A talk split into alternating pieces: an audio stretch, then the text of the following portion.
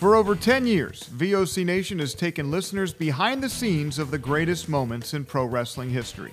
Our hosts are not only experts on the business, but have lived in the business. Subscribe and hear weekly podcasts from hosts like legendary pro wrestling journalist Bill Apter, former Impact Wrestling star Wes Brisco, former WWE and AWA broadcaster Ken Resnick, former WWE and TNA star Shelly Martinez, former WCW star The Maestro, NWA legend The Raging Bull Manny Fernandez, and much more. VOC Nation programming is free on most major podcasting apps, including iTunes, Stitcher, Spotify, Google Podcasts, iHeartRadio, and Radio.com. And video podcast and bonus content is available on Patreon for as low as $3 a month. What are you waiting for? Head to VOCNation.com and dig into the most comprehensive podcast network built for pro wrestling fans. Find us on Facebook and Instagram at VOC Nation Wrestling Network and follow us on Twitter at VOC Nation. No BS with the Bull, Manny Fernandez, worldwide in the VOC Nation Wrestling Network. I'm the voice of choice, Bruce Wirt, and with me, as always, for another week, uh, the Raging Bull, Manny Fernandez. What's happening, Manny? What's going on? I hope your Monday's a good Monday. My Monday's cloudy and rainy, like it's been all month. I'm getting tired of it. Yuck. Yuck, yuck, yuck. Yeah, it rained the last couple times we did the show together. It's been raining like crazy Yeah. down there for you. And still raining. We had just had a big thunderstorm and lots of rain, and all that does is get the mosquitoes worse. Ugh. And You're down by Houston, right? So about 40 miles from Dallas, Dallas. Okay. All right. 100 miles from the Louisiana border. So Louisiana border. We never talked about this, but who's your who's your preferred football team?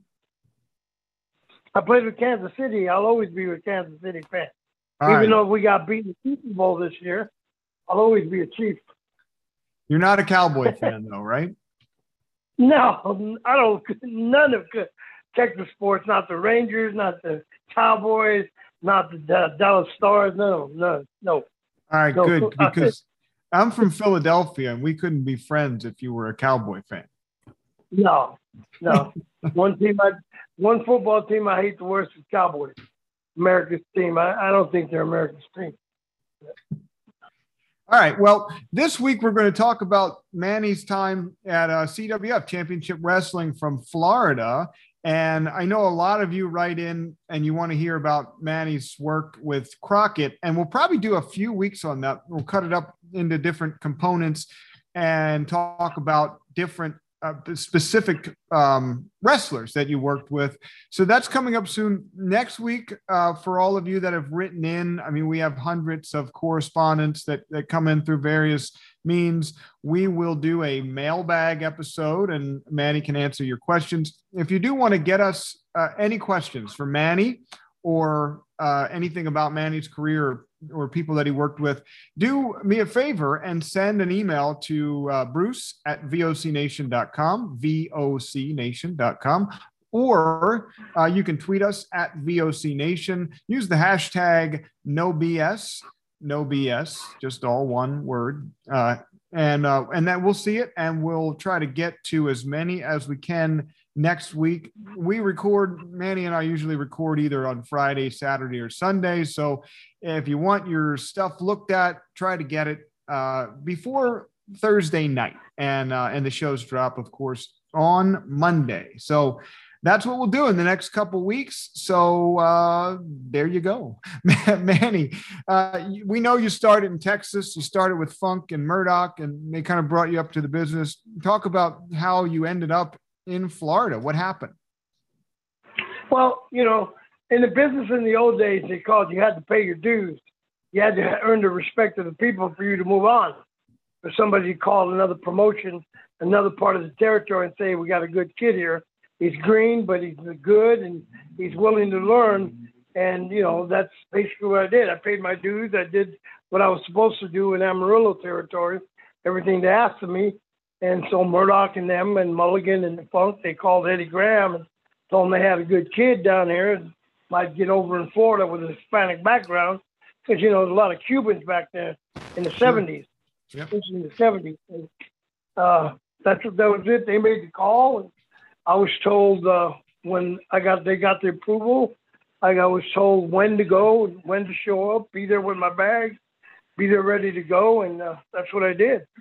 I went, showed up, and checked in at the Florida office and talked to an old old timer named Charlie Lay, and told him I coming in, reporting in.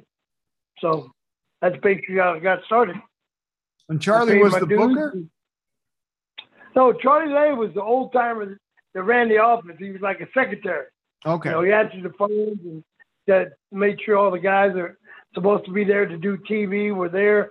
That Charlie they had to sign in with Charlie, so I knew who uh, who was on uh, for the TV taping. So, so lay it out for the fans that aren't familiar. Uh, the NWA was comprised of a whole bunch of territories. This is uh, the late 70s, right? You got there 78, 79? 79. 79. 79. When I got released, I got released from the, the Chiefs, and uh, I'd already been training before that, before my release in the off season. So, yeah, I got my release, and I went down there in 79. And, uh, you know, it was, I think it was the start of a, one of the best parts of my life, really, to tell you the truth. There were so many opportunities for me in Florida, and, and you know, I had great people around me and two great bookers, Jerry Brisco and Dusty Rhodes. So, and a, and a great owner and promoter and Eddie Graham. So it was so, a big learning curve for me, but uh, I was excited about it. So for younger fans, I think a lot of younger fans that started watching during the uh, the first heyday in the mid 1980s, they associate NWA with World Championship Wrestling, uh, Jim Crockett Promotions, uh, who was the dominant territory in that that time period. But the NWA was made up of a whole lot of different promotions across the country. Bill Watts territory uh, obviously was a big one. You had Florida, you had Mid South, uh, you had Crockett. So, where did Florida rank in terms of significant territories and TV visibility? Well, you had nine territories. You know, you had all the Oklahoma territory, Louisiana territory, Texas territory, and you had you know you had uh, down the line Florida and the NWA Mid Atlantic, and there was nine territories, and Florida was one of the best. In the late '70s, Florida was one of the best territories to go to. Everybody wanted to come to Florida. It's hot. You can make money, good money, and as a rookie, you got taken care of by great talent. Sure. You got showed the way, showed the ropes, and Florida at that time was the hottest territory in the country. You know, you know, with the way they were going about their business. And each territory had their own distinct champion for that territory. And then there was one NWA champion that really ran around to every territory and defended the belt, right? Correct. Correct. At that time when I was when I came into the business, it was Harley Race. And you know, he was a great champion.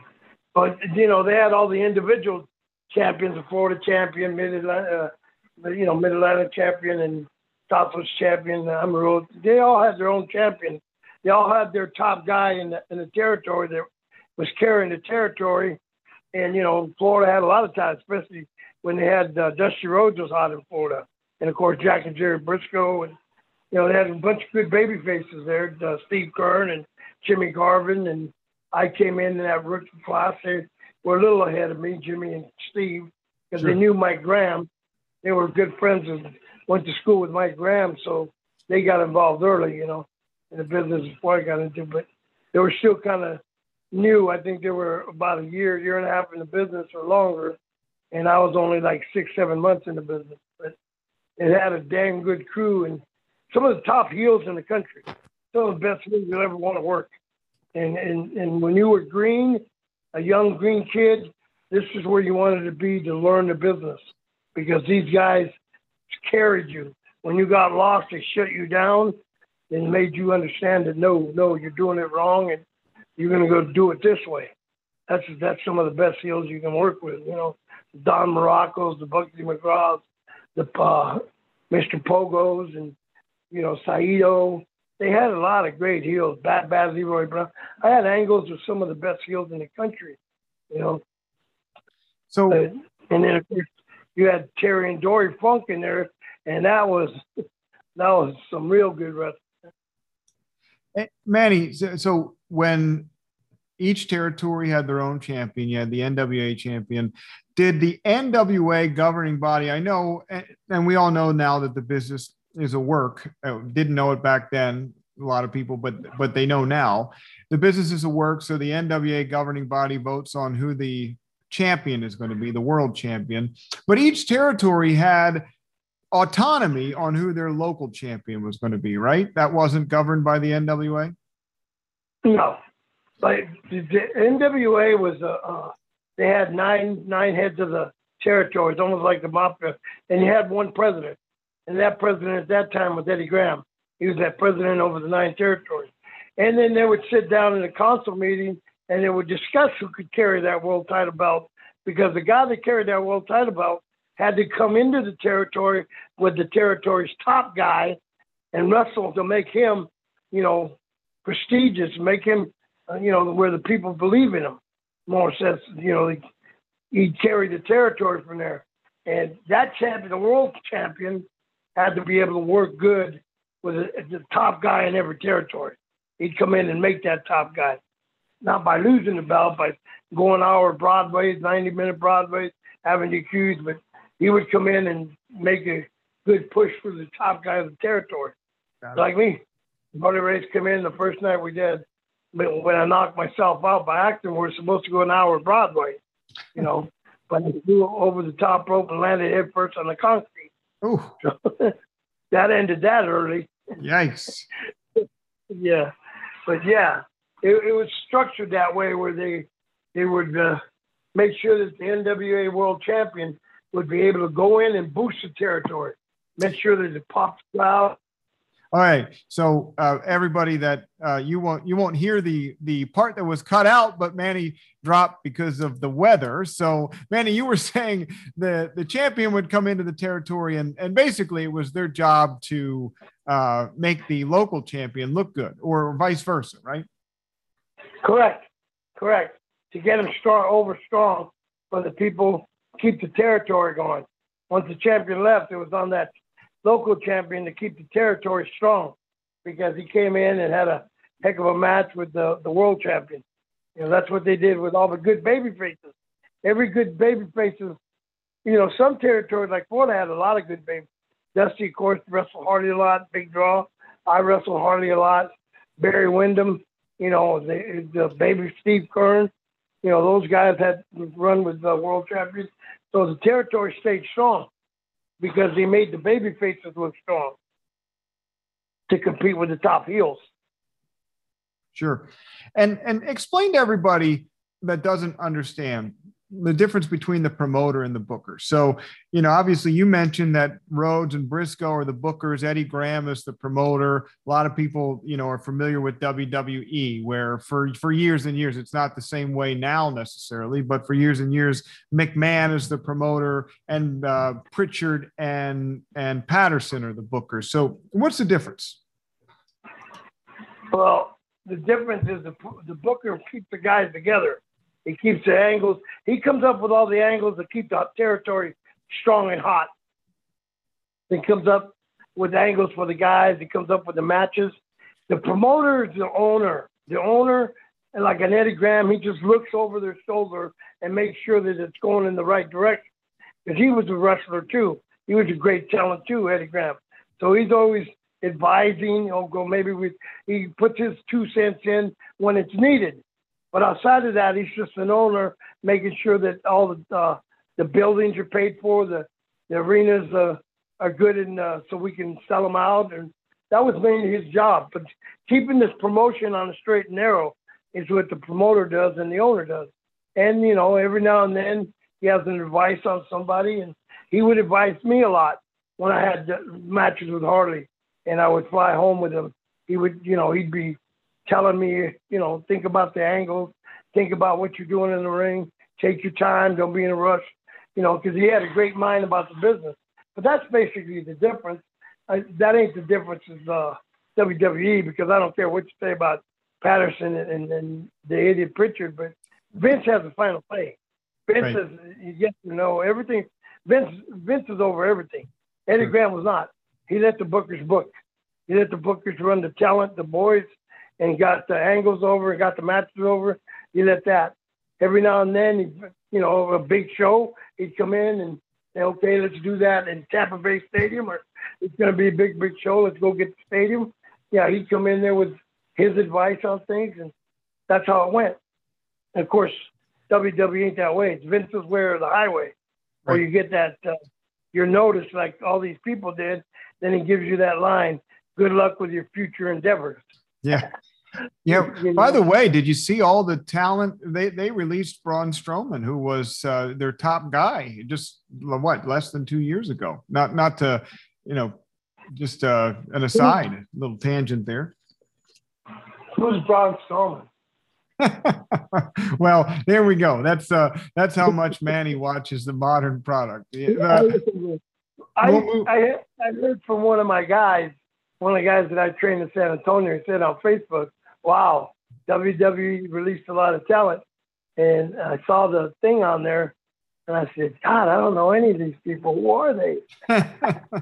yeah. yeah. It, you know what it is, Manny? Uh, back in the uh, the earlier days, wrestling was about the name on the marquee and names yeah. being significant and and Dusty Rhodes or Ric Flair or Hulk Hogan, people would come to see them. Randy Savage, people would come to see them, and and they would draw fans in. And and WWE tries so hard to not have any one person. They want it to be about the brand, and because of that, there's no superstars. I mean, there's people that get elevated, but then they are back down. And uh, I think that's what, you know, besides the way the product has changed, it's very hard as a fan to really invest in people because there's really no mega stars anymore. No, that's very true. I mean, it the era of mega stars is long gone because of WWE and Vince. You know, Vince puts them, he elevates them for a while, they do something good, and then pretty soon they're not there no more and before you know it, they're gone and they're doing their little tours. WWE uh, come um, read and meet with WWE yeah. superstars. You know, doing all that. So it's like I said, you know, I saw the list of people being released, and I'm so I'm like, wow, I don't know any of these people. Who are they? You know, what did they do? I don't. You know, it's it's kind of strange in the business because it, when you went to territories back in the day, there was always somebody there that you were in that other territory that you build up together, and then eventually he shows up to that territory you're at. Like Barry went from Amarillo to Florida. I went to Florida first, and Barry Windham came over there, and we started picking it up like we did in Amarillo. Young guys making it hot, getting you know the younger people, attracting the teenagers, younger people, and stuff like that. And you're always in the territories when you went to another territory, you always ended up with two or three guys that you were in the territory before. So you always stayed close. It was a really good brotherhood. You know, it's what what's missing since WWE did all this. You know, all the guys are pretty dang close. They they hung out together, they drove together, traveled together, flew together. You know, it was a whole lot of difference now. Right. it's hard, to, it's hard for me to imagine that wrestling wasn't you know, the brothers of the road, sharing the same load, taking care of one another, making sure all the families got needed. If they needed some, if they needed some, you got it to them. You know, it's just sad that that's all gone. It doesn't exist. It's more like a Hollywood production than anything else. Yeah, that's, that's true. And of course, with that, you know, you got a lot of envious people and jealousy going on. You know, like when I started this business, Murdoch told me when I finally said, okay, I want to do it. Let's train, get me trained to do this business. And when I agreed, he said, welcome to the most backstabbing business you'll ever be involved in. Yeah. Yeah. and the stories are legendary. Um, yeah. so, so you get to Florida in 1979. Give us a sense. What's that territory look like? So, um, is it the whole state of Florida? Is it just part a part of Florida? Where are the big arenas? And uh, where, yeah. where's where? Who's drawing the best? Yeah, give us a sense of what the territory looks like. Well, when I got, well, tell you the truth, when I got there, I was nervous as hell. I was kind of scared because I saw the talent they had, and I saw what they were doing. But when I was in Amarillo, they would get tapes, you know, the guys over there, and you go watch the tape. They had some real good talent, and they had some strong guys in there. Killer Khan and you know, all the Japanese guys and and uh, the Vikings. I mean, they had some top guys, Bugsy McGraw and the top heel Terry and Dory Funk. So it was it was kind of a scary point in my life. I said, where am I going to fit in? Well, you know, I fit in on the bottom. I started from the bottom up, like everybody else. First match, second match, and going 15, 20 minute Broadways every night with Raul Mata, Don Soriano, great underneath guys. I mean, it was it's scary, and it was not just one part of Florida; it was the whole state of Florida. You went from from Tampa to Tallahassee, all the way to Jacksonville and beyond. Not too much farther beyond, but it was the whole state of Florida. So we had a lot of fun everywhere. Were every, you every little small town? Did you work at all? What was uh, Hogan or Orndorff there at that at that period of time? I think Hogan had Well, left, no, right? I would have loved to work with Orndorff because me and him became great friends uh, later on down in Louisiana. But um, no, Hogan was still a mark trying to get into the business when I was there. He approached me a couple of the, the level three lounge a couple times, asking me how to get in the business. I told him, go away. I, I'm eight months in the business. You don't need to be asking me that shit. Get my ass fired or get my ass blackballed. go away, dude. you know. But he was he was still trying to get in the business. That's the only thing I knew about him.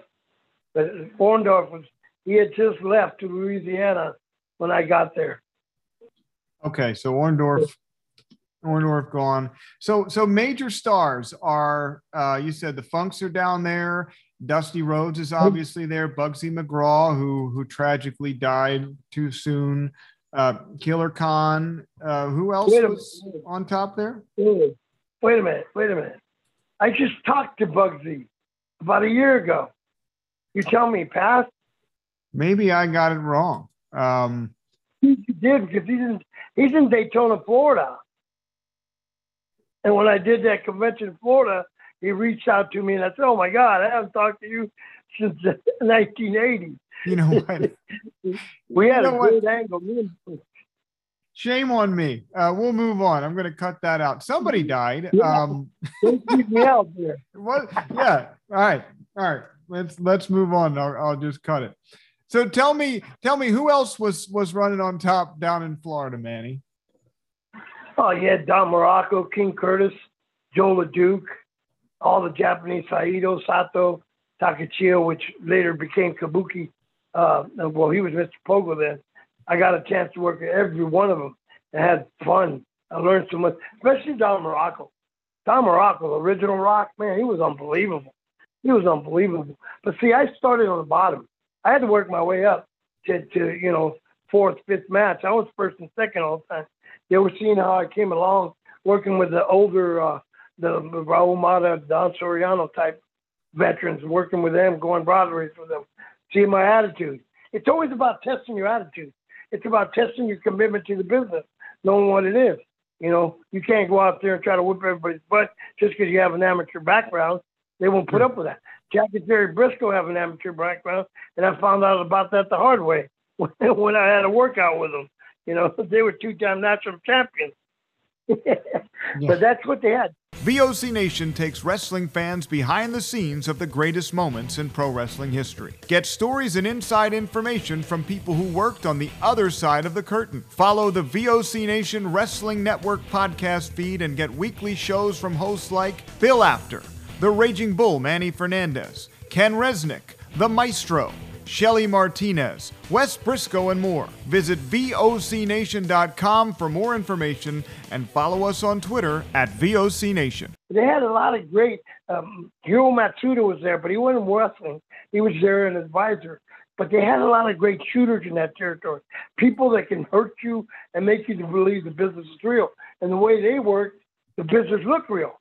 The Malenko, Boris Malenko, and all them, they were uh, they weren't wrestling, but they were in the in the outer perimeter of, of Tampa wrestling, and they were always there for advice. And and somebody needed to be handled, they can handle them. You know.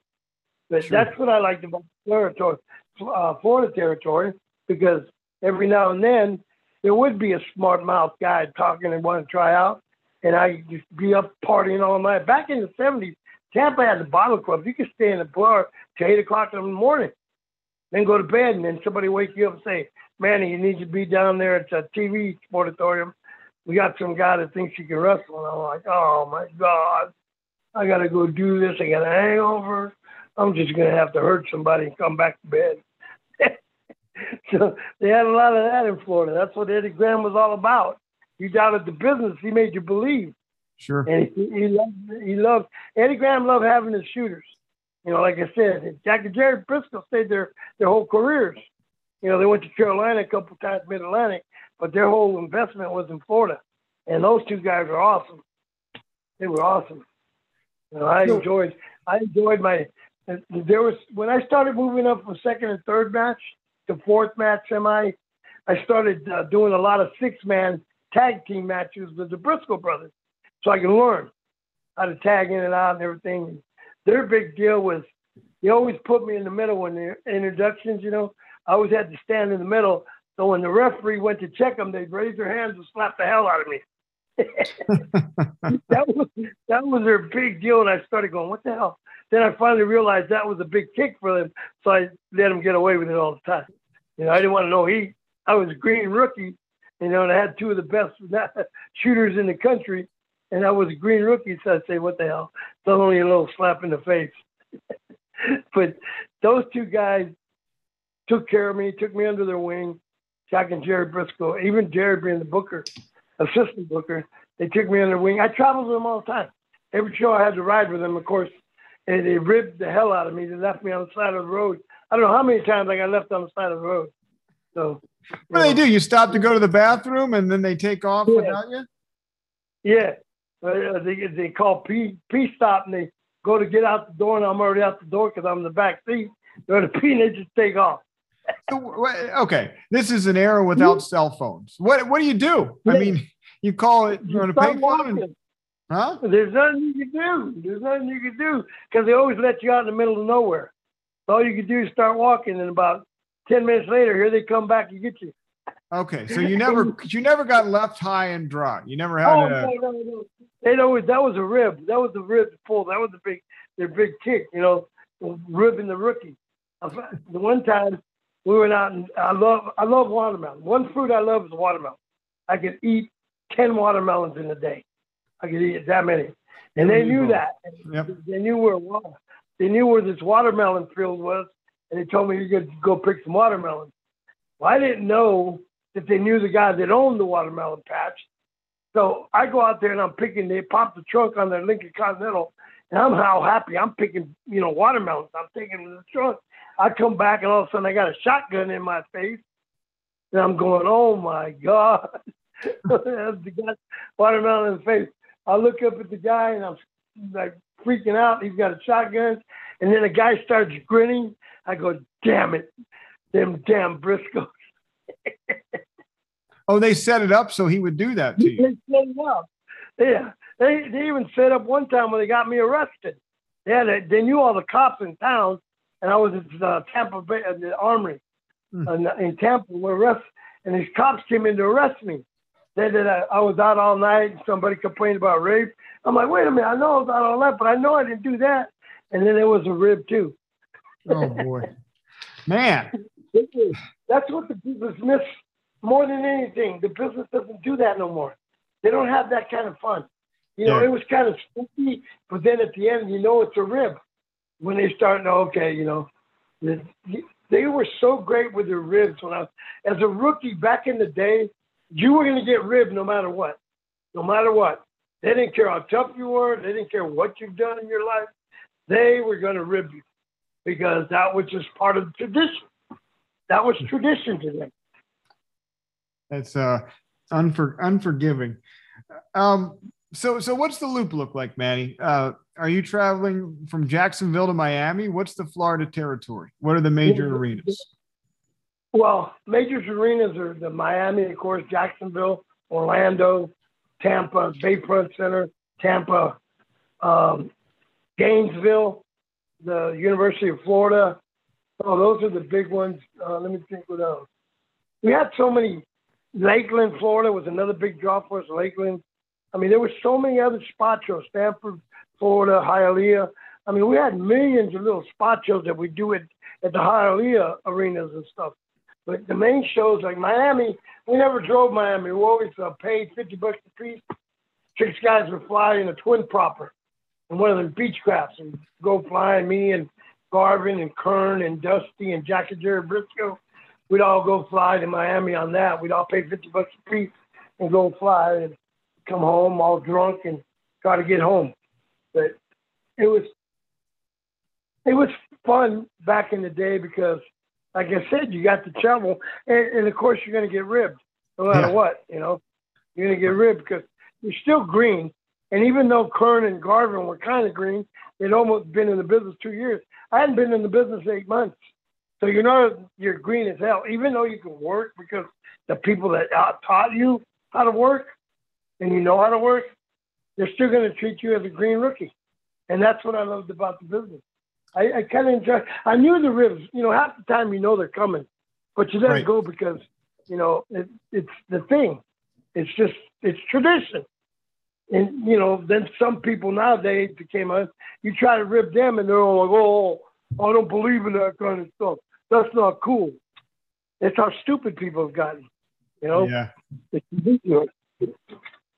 Yeah. No, it's camaraderie is definitely lost, and it's yeah. not just wrestling. It's uh, I mean, there I can see where I mean there was some some ruthless um, pranks where people are getting hurt, but fun fun ribs that are you know not not hurtful uh, are are just part of uh, being a team and and getting to know each other and having fun, right? Right. It's you know like Steve Keirn super glued my boots to the ground. Those kind of or they lock your bag. They get up, they find a locker. You're doing a high school show, and somebody left their locker unlocked. They take the lock and lock your bag to the locker. You have to cut the handle off to take it home. you oh, know, these are harmless ribs, but it was fun back in the day. Back in, in, in Florida was one of the biggest ribbon territories in the country. You had to every now and then you get uh, Sir Oliver Humperdinck and Bugsy McGraw Bad Bad Leroy Brown, they'd pass you up down the highway when we drive uh, to Orlando, because Orlando not that far from Tampa or Jacksonville. We drive there. They'd pass you up on the highway and they shoot their guns over the roof of your car. Bam, bam, bam. You know, you're like, oh, what the hell? But you know, that was fun stuff. To us, that was fun. I mean, to to normal people, that would be scary, scary thing to do. But to idiots like us, that was fun. you know, then we all got our guns and started shooting everybody oh, shooting boy. at everybody. I mean, that was the Florida territory. We had some bad. Uh, me and Barry had a real bad wreck in my little uh, Volkswagen pickup truck that I got. We flipped it eight times. Thank God we didn't get hurt. I just had stitches under my chin. But we we did some silly stuff. Florida was a hot territory. All the boys were close. Everybody had no problems with one another. And Jerry, to tell you the truth, Eddie Graham ran a tight ship very tight ship. He believed in kayfabe to the max. You did anything to break that, you were gone. You were gone that day. Hmm. You were dead. That's how strong that territory was. But you know, you're talking about talent. You're talking about guys like Muraco and King Curtis and Joe LeDuc and Bugsy McGraw and Terry and Dory Funk that came in. And of course, you're, you're younger underneath the heels. You know, those, those guys are pretty good too. The guys that made you get through the first and second match when you first got there, so you could prove yourself to the booker. That's basically what it is. But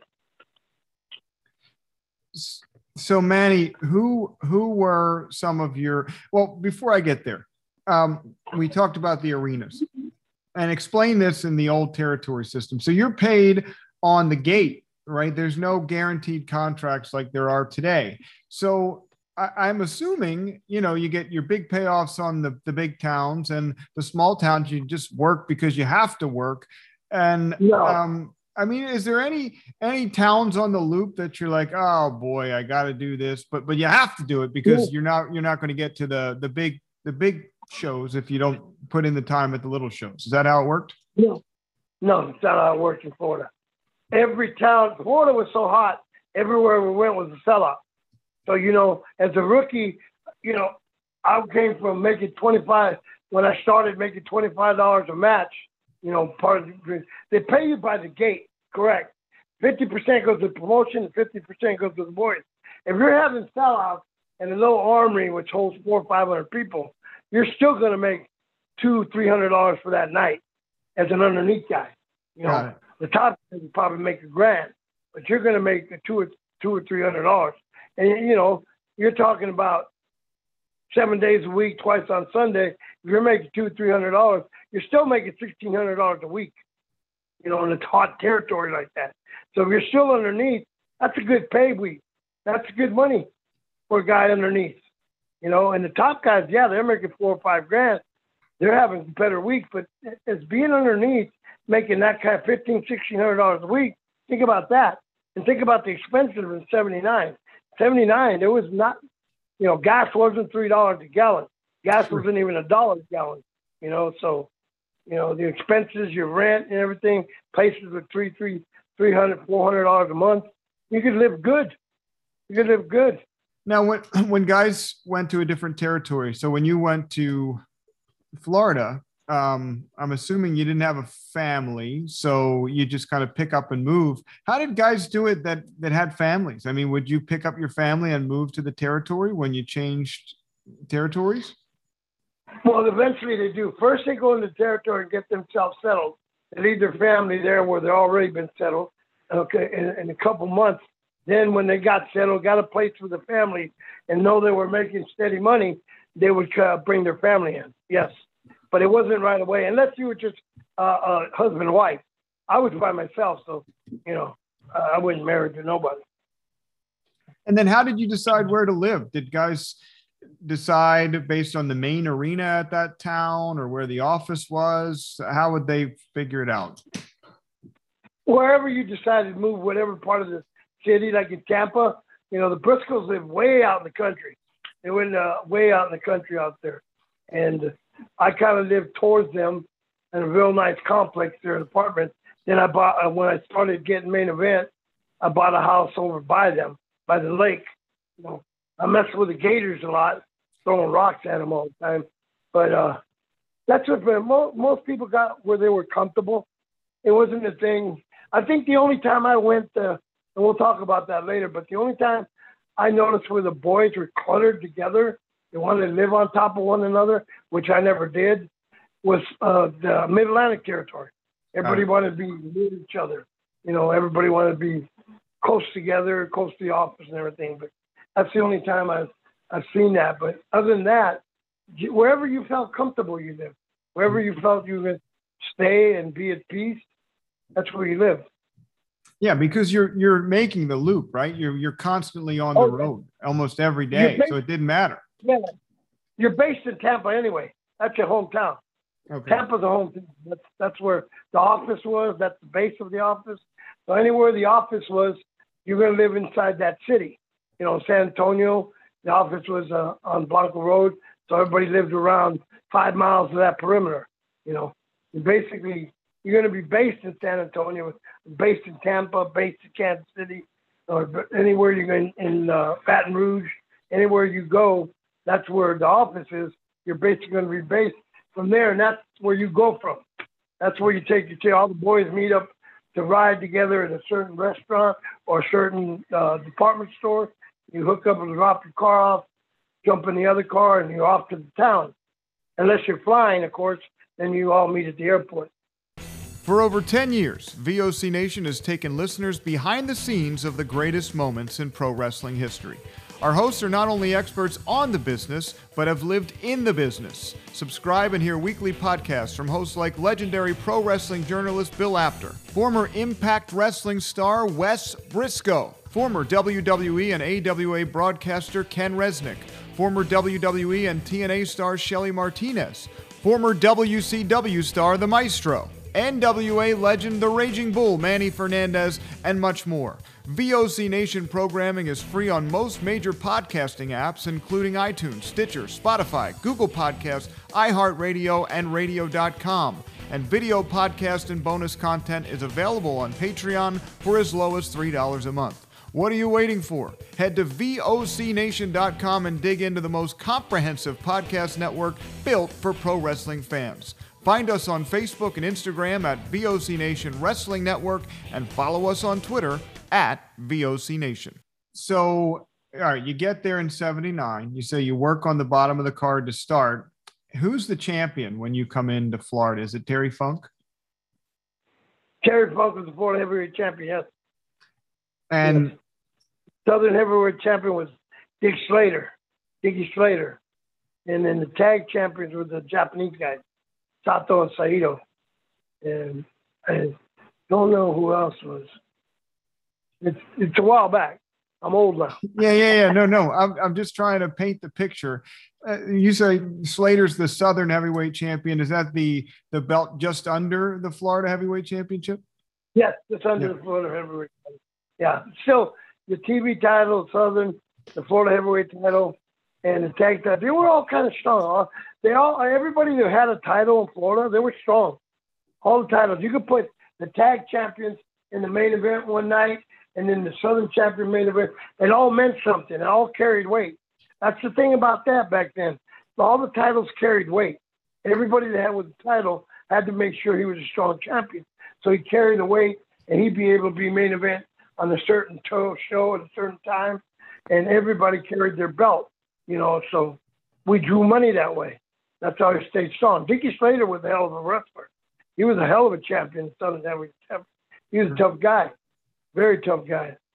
By the way, so that uh, Bugsy McGraw doesn't get angry with me, I was thinking of Rick McGraw, who died in 1985. Yeah, not yeah. Bugsy, but Rick. Yeah. Quick draw, Rick McGraw. Yeah, him. Yeah, because I was going like, I know I had so much, dude. Some of the best when I finally got to main event, semi main main event when Dusty was giving me the push. Uh, I had some of the greatest man, funniest matches in the world. And I knew Eddie Graham was dead against you laughing in the ring. And when I would wrestle Bugsy, I had to bite my tongue almost because he did some, un, especially his Three Stooges act. Every time I would nail him with a flying elbow, and he'd go down, do the spin around like like Curly used to do. Oh my God, I just, I would almost die. I had so many memorable matches with him. I had so much fun with Bugsy. He was so good and thick as a moose, man but he was a great, great champion too. And then, of course, he had Sir Oliver Humperdinck. I thought Sir Oliver Humperdinck, in my book and territories, and my time in all the territories, was one of the greatest managers around. I thought just his, just his manner, how he took care of his guys, how he took care of himself in the ring, how he took bumps, and how the heat, and how he got heat, and kept his heat. It was unbelievable. He was an unbelievable manager. I've never uh, seen a better manager and this happened a lot up north, but uh, until they they took Oliver Humperdinck, who was a vicious, notorious heel, and made him the manager, uh, uh, the face manager of Bam Bam Bigelow in WWF oh, circa 1987. And he's wearing tie dye and or whatever they did to him. Yeah, yeah, I remember that. I remember that. I was I was teasing him about it one time when I saw him, you know. But he, and Bam Bam Bigelow. Yeah, he's good with Bam Bam. Yeah, yeah. for sure. Um, so Manny, you're you're there. Uh, Terry Funk's the champion. And uh, how long did did it take before they decided they wanted to work you on top as the Florida heavyweight champion? Uh, almost a year. Uh, well, I was almost a year in the business, I should say. it was Terry Funk. That's why I ch- thank Terry Funk every day, every time I see him when right. we have to sit down. Yeah, because it was his decision to do it. By then, I was already working. I had tag matches. You know, like I said, I had six man tag six man tag matches with Jack and Jerry Brisco, and those were awesome matches against the Japanese, and especially when they would chase around Masao Tori, the little Japanese manager, and pull his pants off and stuff. so they take they pants him in the middle. He'd be fighting like hell for them not to take his pants off, but he he always lost that fight. but you know, I went from there. Then I tagged up with Dusty a few times, and they were just slowly grooming me, making sure I was ready, putting me in tags with the top guys like that, and then you know wrestling Bugsy by myself and Muraco by myself. You know, just trying to get me established they got me established, and the one that got me over the hump was Terry. He decided in Orlando, Florida, that I was going to small package him. He put that title on me. So basically, Terry. And uh, till this day, I thank him. for what he's done. And, you know, I tell a lot of people you should be grateful. Terry made you. You know, you got a chance to wrestle the greatest, and he put you over. He made you. You know, he made you. You should be grateful for that. You know? And how how long did you hold the belt, Manny? About a year. So we did that angle with Don Muraco and and uh, Ernie Ladd.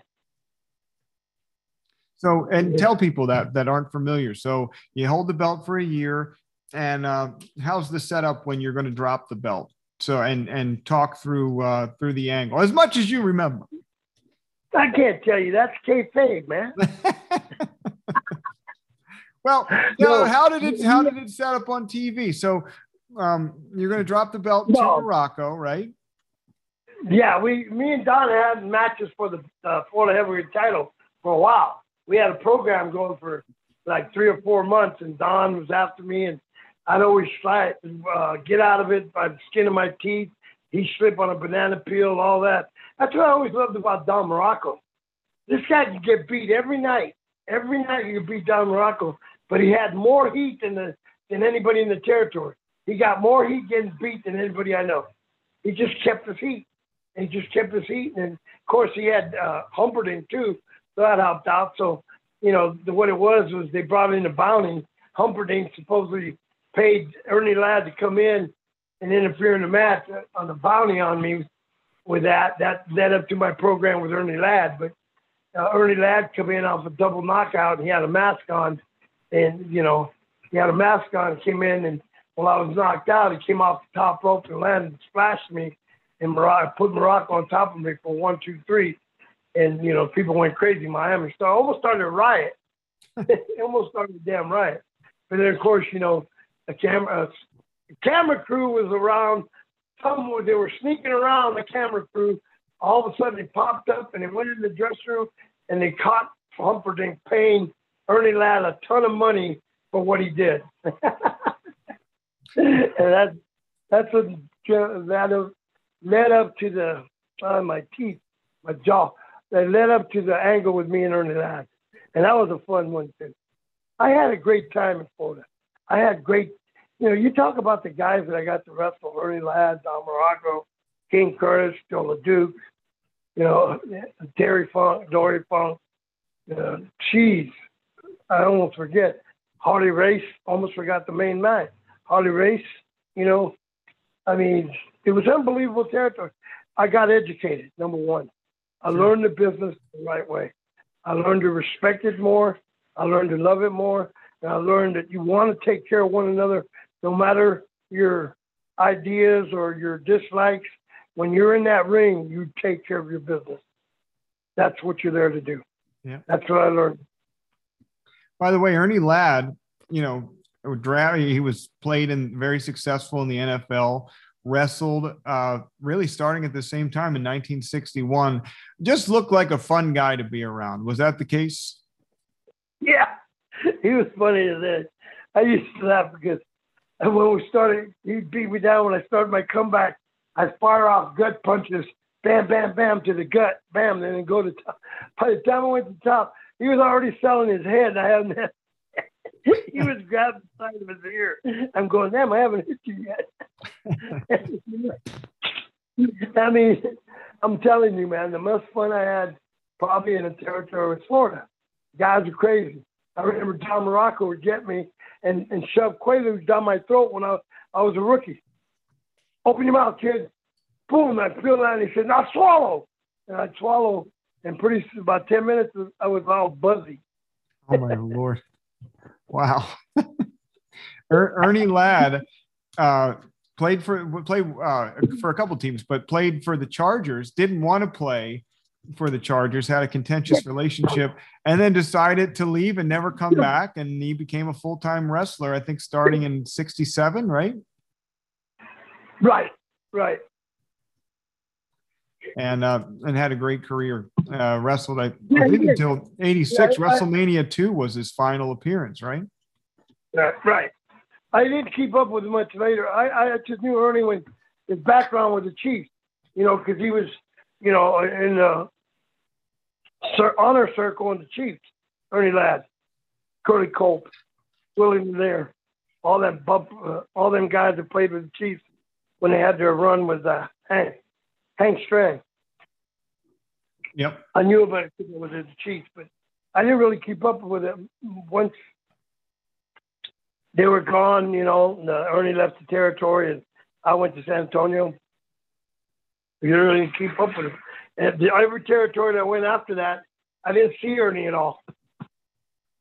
So, so I'm sorry, he did no show that with the Chargers, lost a dispute with the league, suspended from football, came back in 66, played for the Chiefs in 67, and then transitioned into pro wrestling full time. Yeah. Um, but yeah, I mean, just a tremendous athlete.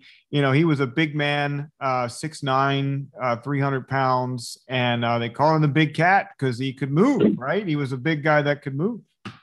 Oh, he was quick. Yeah, he was agile, very agile for his size. He was like Mulligan.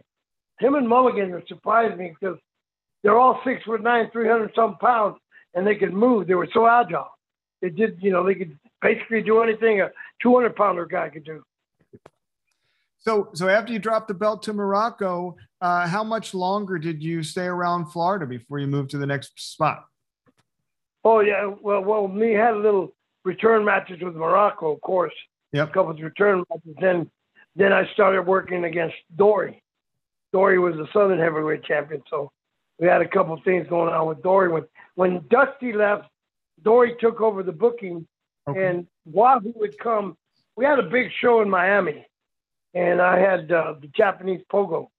We had a big show in Miami, and Wahoo came down from San Antonio, and Bill Watts came down from Louisiana, in this big show in Miami. It was a really good big show, and I wrestled Pogo, and we went out there and watching and uh, Wahoo were watching the match, and I was uh, it was a hell of a match with Pogo, and they both come back, and I didn't know Dusty was leaving as the booker after the big show in Tampa with Harley Race, last tango in Tampa, and Dory was taking over. But Wahoo and Watts were interested in getting me to their territory especially because uh, in San Antonio, it's all a lot of tons of Hispanic people. Right. got a ton of Hispanic people. When they came in there and they asked me, I said, I don't know. I got, you know, Dusty, you know, the booker, and I can't just say I can go. I didn't, I didn't know. They approached me, but I didn't know how to respond to that. Right. You know, I still grew. I was still less, a little over a year, and uh, almost two years in, ter- in the business, but I was still green to the fact that I didn't know how to go about, you know, saying, hey, I want to give my notice. But, right. you know, I talked to Terry and uh, talked to Wahoo, and, I, and Terry thought San Antonio coming back to Texas would be the best deal. So, uh, I, and then Dusty left, and Dory was there, and Dory still had me on top working. Uh, I went in and told Dory. I think I got a little heat with him when I told him that I had to go to, to I would like to give my notice to go to San Antonio and work for Wahoo. So I don't know if he, I think I got a little heat for saying that, for doing that, but I was already, well, I wanted to come back to Texas anyway. So that's how that happened. Sure.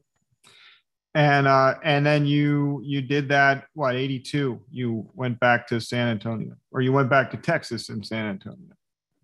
Yeah, San Antonio. San Antonio. And and that's where we'll leave it, Manny. Uh, that's uh, the story of Manny Fernandez in Florida, and we'll pick it back up at some point and uh, take take it to the next phase in San Antonio. But before that, we'll stop off and uh, answer some mail. Um, we have a, a few hundred uh, pieces of mail uh, virtually or uh, electronically to look through. So um, we'll either do one or two mailbag episodes. We'll get through the Crockett years, of course, because people keep asking about that. And uh, there's a lot of a lot of Fernand, a lot of Manny Fernandez left. Uh, so um, stay tuned. Stay tuned. Yeah. Thank you.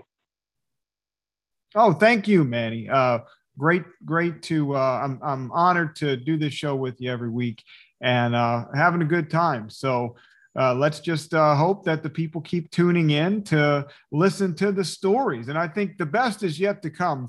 Uh, a lot of people asking about the Crockett years. So that'll be a good time. And I think we'll have some fun answering some fan questions, uh, the ones that we can answer, because, you know, fans get a little crazy sometimes with their questions. No, yeah. Yeah, they're gonna. They, they got the right to. That's why they're fans. I mean, but you can ask stupid questions and you can answer uh, logistically. I mean, you can answer them proper, even though they're stupid. You just tell them, well, you know, everybody's got their own opinion. Everybody's got go. their own way of life, you know. Yeah. But yeah, I really enjoyed. You know, I didn't say a lot of the stuff. Ribs, they the real bad ribs in Florida. uh, pooping in bags. Somebody pooping in the bags. Putting dead snakes in bags. oh boy. Because in Florida, summertime, you know, there's snakes all on the road. They all get run over. and We used to pick them up, me and Keirn and Garvin. And we knew the Frenchie, the guy that took care of Andre later on, he was a great referee for us in Florida. We knew we were scared of snakes, and we put him in his bag. And he, one time, he started shooting at us. oh boy! yeah, we had fun. Florida was a fun part of my life, very fun part of my life.